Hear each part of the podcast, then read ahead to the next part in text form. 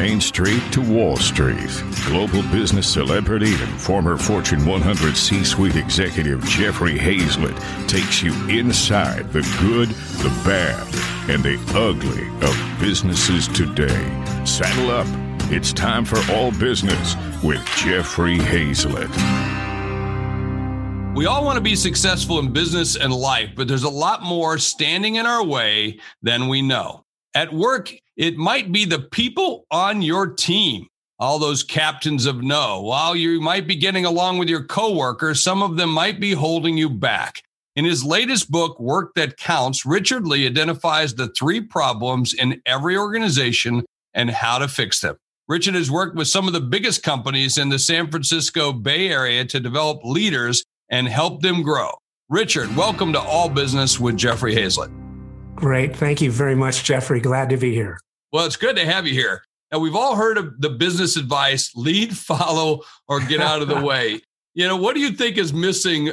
What's missing in that statement? Well, it's a very interesting statement. We've all heard it. We can all finish it lead, follow, or we all know what follows, correct? Yeah. And I can't help but remember this was decades ago. I was with a uh, CEO and his top team in a Saturday morning meeting. And, uh, you know, people come in, these are competent, capable people. And the CEO got frustrated with the, the progress that he thought they weren't making. And at one point he said, lead, follow, or get out of the way. And I was modestly offended by it at the time, but I couldn't articulate why. And then I realized that the real challenge is not lead, follow, or get out of the way. Certainly there's a place for leading and following, but get out of the way suggests if you disagree, stay quiet or just kind of move on. Yeah, right. But the real challenge is, is lead, follow, or lead with other capable, talented people. And leading with is what this whole concept is about.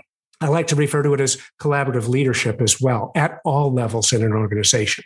Do you think there's a big change going on about the way employers look at their employees today and the way in which we have to operate as teams?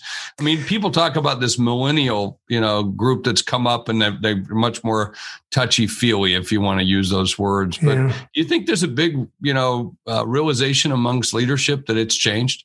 Well, that's a very interesting question. When I embarked on this project a few years ago uh, on this book, I first ran it past people who were in their early 30s because I wanted to see is this relevant? How, how does how does this fit today? Because I know I know my world, right? But I didn't know theirs quite as well. And what I'm finding is that that age group, actually kind of 30s, 40s, is very, very receptive to these ideas. They're they're they're finding out when we talk about you know kind of this idea of where how to get the fuel to be able to take action and drive decisions that they resonate with it immediately. So it's, I, you know, I think one of the main differences is there's this desire to have more flexibility in work, which COVID yeah. in a way gave them. And for many, work is less center of their life than perhaps other generations. But you know, it's hard to speak in such generalities, of course. But um, I'm finding that they want to do the right thing. They they want to make a difference, and that wanting to make a difference is the core to all of this in a complex organization. That's what's so challenging. Well, and change needs to happen. In fact, I say yeah. that you know COVID didn't cause the change, but it accelerated the change that needed to be yeah. in business, and I yeah. think that's a key thing. So you say there are three problems in every organization. What are those three problems? Yeah, yeah, I see them. And again, I've worked in probably 200 different tech organizations, including banking and healthcare uh, manufacturing, and and I see the same three over and over and over over again. The first one is somehow people need to get this fuel to take action and drive decisions. Without that fuel, things come to a standstill. You mean permission? Not well. It's it's I, I, it's in the bucket of empowered relationships and empowerment. So it's a mm-hmm. reasonable degree of autonomy. So mm-hmm. it's not permission per se, but it's that ability to, to, to feel that they have the supportive environment to take action and drive decisions commensurate with their capability and talent and the situation. And all those dynamics shift. And largely that fuel comes between that team leader and that team member, the manager and the direct report. And that's a dynamic situation. That's the first I, one. I like the way you say that. I kind of, I've always referred that as air cover You know, like yes, when I, I, stepped into a company to drive change, because that was my job at Kodak. Yeah, I yeah. just said, "You, hey, boss, you got to give me the air cover because yeah, they're yeah. going to be coming at me every which way." Yeah, yeah. So that air cover is part of it, and the, the other part of it is just simply, I'm in a room, I'm trying to figure out what I'm supposed to work on today, and I've got, you know, I'm a professional in an organization. I've got more to do than I can conceivably do and I'm making choices. And hopefully there's a, now we're getting into the next one around alignment, but you know, hopefully there's an executive strategy and vision in place that people understand. And yet still, I'm going to have to decide what I want to do and take action to do it. So it's, it's that reasonable degree of autonomy. And the problem is, is that most people think of empowerment as absolute authority. Well, nobody is going to get absolute authority in any complex organization because everything's interconnected. And so it's that interconnectedness that creates those issues. Let's come back to yeah. the other. Let me come back to the other two points. I need to yeah. take a quick break, and I'll be right back sure. after this message. Yeah. C Suite Radio. Hey, we are back right here on LinkedIn and Facebook as we're going live with All Business with Jeffrey Hazen. Of course, I'm talking to the author of the book Work That Counts, Richard Lee, out of the Bay Area. And we're talking about how to empower your workforce and change things the way they are. All right, you said there were three, uh, we talked about three problems or what are the other two? That, yeah, that yeah. So that first one is that fuel to take action and drive decisions. Second one is that people somehow need to be able to individually and collectively choose to do the right thing. Now, choosing to do the right thing for their broader team, not just for that myopic team to whom they report. So, what I've found is most people in most organizations identify more so with that immediate team to whom they report rather than that broader team, the organization. So this is about aligning to do the right thing for what I ultimately call our real team. And then the third one has to do with, well, how do we partner effectively with others in and across teams to achieve goals? So think of this as playing in the sandbox. How do we play in that sandbox to get done what we need to get done, but actually collaborate with others rather than just pushing our ideas upon them? And so this collaboration in and across teams is uh, is that third key uh, mindset that I have found are really the three key areas that are most critical to enable people to make a difference in complex organizations. I've always found it with working with teams or working with people who are supposed to be leading that and that sometimes they don't have all those skills or they don't have all three of those yeah. mindsets. Yeah, they got yeah. they got maybe two, but one of them's weak. What what happens when one or two of those is weak? Yeah, it's it's it can be catastrophic. Mm. So think of the airline industry and the major airline that produced a, uh, an airliner that had some safety mechanisms that were optional. But somebody groups decided that that was the good the, the right thing to do Mm. You know, look at look at the consequences of that. Yeah, somebody somebody at, made a decision that said that was okay. Someone yeah. didn't stand up and say, "Whoa, whoa, whoa, this is wrong." Yeah, yeah, yeah. And yeah. then and then think of you know testing and some of the other aspects of COVID relief. You know how we handle that and how we could have in retrospect down the road. So what we ultimately need to be able to do is um, figure out what's the right thing for that broader team, our real team? It, uh, it reminds me of a, of a program I did years and years ago. And we had as an opening simulation for it, we'd have 60 or 70 people come to this event, a two or three day event. And, and it, it would be around actually how to save the world from a virulent virus. and we had these people in six person teams uh, working on this. It was like an hour simulation. Well, at the end of it, we'd ask, well, how would you rate yourself as a team? And almost everybody would say, oh, nine or a 10. And they just barely, barely finished the thing. And and then I'd say, well, what was the real team here? And all of a sudden, the light bulbs would go on that the real team was all of us. It wasn't our six person team. And we needed all of us in order to conquer this thing. So, one of the key actions and skill sets under Align to do the right thing is consider your real team. It's bigger than you think. And so we want to consider that real team, it's bigger than you think, relative to our target. What's our goal? What's our objective? I'm working with a nonprofit organization right now, and it has to do with um, helping boys and girls of, of uh, poor backgrounds succeed. And they need to work with school systems. They need to work with police. They need to work with parents. They their real team is much broader than that simple organization if they want to achieve their objective. So in organizations it's similar. And on the broadest level it's enterprise but in healthcare it's the patient it's it's who is our real team here that we need to get on the same page in order to be productive and it ultimately comes down to those three buckets i've got to have the fuel to take action drive decisions i've got to align and I've got a partner. So if we don't have that fuel, we get the ready and waiting. Everything comes to a standstill. If we don't have the uh, the alignment, we get the chaos maker all over the map. And if we don't have the collaboration, we get the alienator. They're ticking people off left and right. Don't even know it. At a minimum, they're not taking advantage of the power of the team. All right. Well, here's the billion dollar question. All right. Now we got uh, with with COVID, and we've realized, oh, we can work from home and we can work remote a little bit. Not everybody, because by the way, let's be clear for those that are watching and listening right now, there are some people who should not work from home. Okay, yeah, I mean, there yeah. are some people who need to have that interaction and must have interaction and need the I don't know if the word supervision, but leadership uh, on an ongoing basis. They yeah. just don't. We, and I've got some of those employees too. So, but with with all of that, how do you get them all in sync? Yeah. Get, and, I mean, that's a that's a big, huge challenge. It's a huge challenge. And so one of one of the the other ideas under alignment, I've got four key skills under each of these three mindsets, is uh, think GPS for context. You know, we all go outside. We've got our what's that? What's that mean? Yeah, what's yeah, that mean? so we've got our, our phones. It goes up to yeah. multiple satellites. It tells us exactly where we are.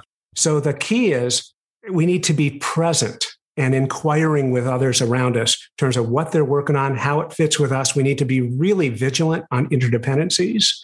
And and context is everything when it comes to alignment. I did, you know, hundreds and hundreds of these executive offsites with teams around get, helping them get on the same page in terms of what were key priorities and strategies for the next fiscal year.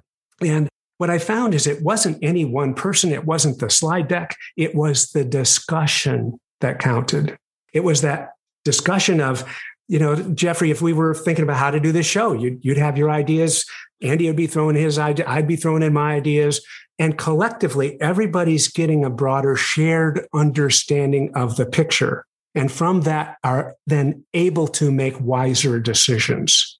So it's not that everybody's going to hit a home run and make the exact right decision every time, but they're going to make better decisions and more likely they'll make better decisions. That's the key. I like that. And by the way, Richard mentioned Andy. He's the voice in the back. He's our producer. So that's uh, somebody you. that we work with on the show here every single day. It make, makes things happen. He, he does the magic. I'm just the eye candy. He's the guy working, right? All right. So, Rich, I have to ask you, do you think working from home has helped collaboration or has it exploited weaknesses in the organization? Well, I'll tell you, I think it's probably both. To tell you the truth, I know uh, many, you know, many introverted uh, players who are uh, extremely competent. Uh, some of them are just loving being able to work at home and and be able to manage their uh, connectivity with others uh, in a, in a kind of a more concise way. My take is most people are missing that. They'd like to spend at least two or three days a, a week yeah. live with others. But I don't think it's ever going back to full five days a week. I think it's going to be probably two or three days a week. For some people, it will. I yeah, mean, I agree. I think it's yeah. a little bit. I think you've got some people on one side that they'll never go back in the office. Yeah. You got others who will be there every minute of the day, who were there with a mask or without a yeah. mask every single day. And then you're going to have that that middle ground, which I think is the real the real core of everybody. Yeah, yeah. So what's interesting is right now we're we're doing our training program, work that counts in and across teams, with a virtual live Zoom concept, and then where they're doing breakout groups on their own with Zoom, and um, you could make a case that that's more powerful than a face to face. Yeah, and no, totally. I think people are going to want both, but I do think we're going to we live in a hybrid world that we're going to continue living in. Well, I mean, I the the stuff that we did with uh, the C suite network and putting people, we did daily meetings, weekly meetings and I had people tell me it got them through the d- darkest days of COVID. Yeah, you know, yeah. in terms of th- driving and thriving. I said, look, cut this crap out about surviving. We're not surviving. We're going to drive and thrive. This is the time to push the pedal down and make it happen. So yeah, let me, yeah. one of the things I that I like that you've got in the book is one skill that you promote is embrace the tension. I love Yeah, tension. I think. I think healthy tension's a very good thing and healthy debate. So how and why should we do that? And is there enough tension at work? I mean, isn't there already a lot of it already there? yeah. I mean, it's this thing of when we get more tension in a work setting or at home, people go two ways. One is they try to bully their way forward, or they just say, you know, whatever. Like, you know, I've had enough. right. and right. and and my take is is that if we want breakthroughs, if we're really looking for clever new ways to do things that really give us an opportunity, we have to fight our way through that. We have to we have to embrace it and then use all that energy to to get to the other side. So there are really simple things that we can do to help. And Well, anybody Richard, on the it's kind, team, Richard, Yeah. it's kind of like when we were at, back in high school. If we, you and I can remember those days, but you know, we had that coach that would always say, "Do it." You know, we were exhausted after laps or something like that, and we're like laying on the ground heaving, and then he says, "Do another one." Yeah, Remember that? Yeah, and, yeah. and and you you think, "Oh, I'm going to die. I'm going to die," and then you you were able to do it, and you didn't die. Right. right, right, right. That's what So- I think so- leaders should do for you. Yeah, yeah. So I, I mean, I remember doing this project at this one company where we overhauled the performance management system, and I, I was I was leading that project. And we had people from all the best companies in the world in that room, from five or ten of them anyway. And everybody's apt to say, "Well, here's what we did at this company. Here's what we did at this company." And I try to say, "Well, that's that's great, but let's try and do something special here." You know, we're I know we're all getting a little tired, but there's something better. There's something better than you did at that company and you did at that other company. There's something better. We're almost there. Let's hang in there. Let's kind of get over this top. And it's just amazing what people can come up with when they have that space. And yet you can't go on forever, right? So you also have to have this governor on it or whatever of, yeah, we, we kind of got there. Or the really nice thing about this is iteration and to be able to say something like, man, I think we're all worn out. Let's think on it just tonight. Let's get together tomorrow morning at nine and let's nail this. And we'll come up with some better ideas tonight. Let's take a quick break and we'll be right back after this. We're talking about work that counts with Richard Lee. We'll be right back. C Suite Radio. Hey, we are back and we're live casting on LinkedIn and Facebook as we bring you all business with Jeffrey Hazel right here on C Suite Radio and now C Suite TV. So glad to have you join us. Don't forget, tell your friends all about the show and all about C Suite Radio, C Suite TV. That's how we grow. And it's where business is heard every single day and where you watch business every single day. That's all about C Suite TV, C Suite Radio. Talking with Richard Lee on work, work that counts. And I think this is a great, great topic. And you've talked about the three mindsets in the book. You often refer to starters for each of the mindset. Can you give an example of that? Yeah. Yeah. Like, let's say you're um, trying to fine tune that empowered relationship to get that fuel to take action and drive decisions. When we talk about, well, what can that team leader say or what can that team member say in their normal one on one meetings or whatever to help get that thing going? And uh, something that team member could say to his or her uh, manager might be Is there anything more that I could do to build your confidence that I could really run with this project? Well, that's a starter. So it, it, they don't. We don't offer any of the other scripting of it, but it's nice to have some words that somebody can use. Or if I'm if I'm the team leader, uh, the manager of it, I might want to say, um, you know, is there anything more that I could do to help to help you take this on in a way that you can have the autonomy that you desire? Is there anything more that you need from me? So what we do with this whole empowerment space, which is different, is we look at it. What does that team leader need to do to be more empowerable, to to ultimately let go and kind of lift up? And what does that team member need to do to be more empowerable? And I, I might have said that wrong. To for the team leader to be more empowering, Yeah. and for that team member to be more empowerable to step up and earn it. Uh, but it, it- that's an example, and I find those are really critical to help people get this stuff to to make it more actionable. Well, we know where you were going with it. That's for sure. Let me ask you about this one too. Hey, I've got verbal dyslexia, so I always mess things up. So uh, luckily, my listeners and the and the followers that we have uh, let me do that. Hey, let me ask you a question. Uh, in one minute left, how's this help you on the personal side? Well, I mean, because you can't separate them. You really can't. No, you really can't. You know, I, I I think of people think think of the single parents out there that are struggling with school teachers and their kids in school. How do you handle that? Or um, parents who are trying to figure out uh, how to save enough. Are we spending too much? Are we saving enough? Um, where are we going to go for vacation? Are we going to do a remodel? Uh, people who have roommates.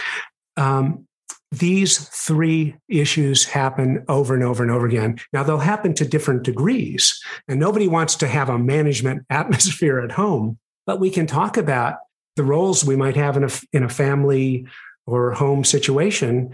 Um, are those the right roles? How can we empower each other? How can we get more on the same page? How do we want to raise our son or daughter? How do we want to deal with our parents? How do we get on that same page? And, and how do we have discussions and dialogue via the co- collaboration end of this in a way that is respectful and yet candid and actually is done in a way that offers space to get a resolution to it rather than just lock ourselves into corners. So all of it really applies really well.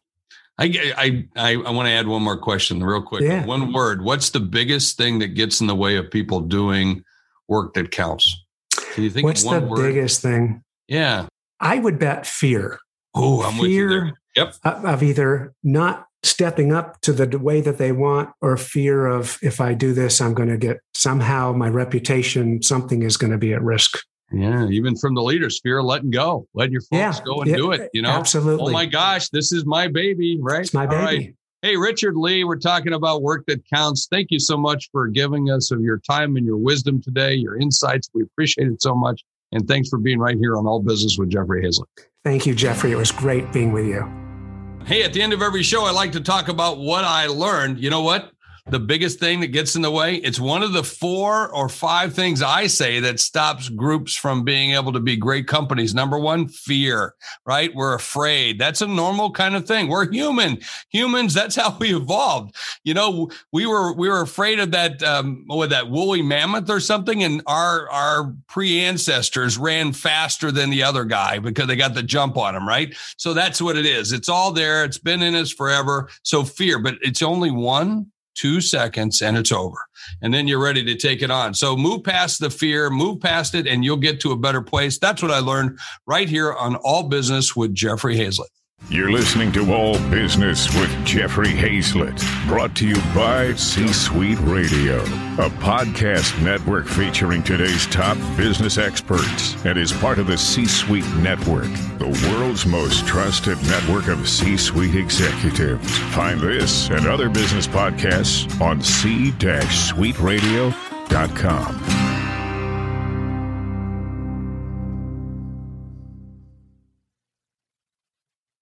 This podcast is a part of the C Suite Radio Network. For more top business podcasts, visit c-suiteradio.com.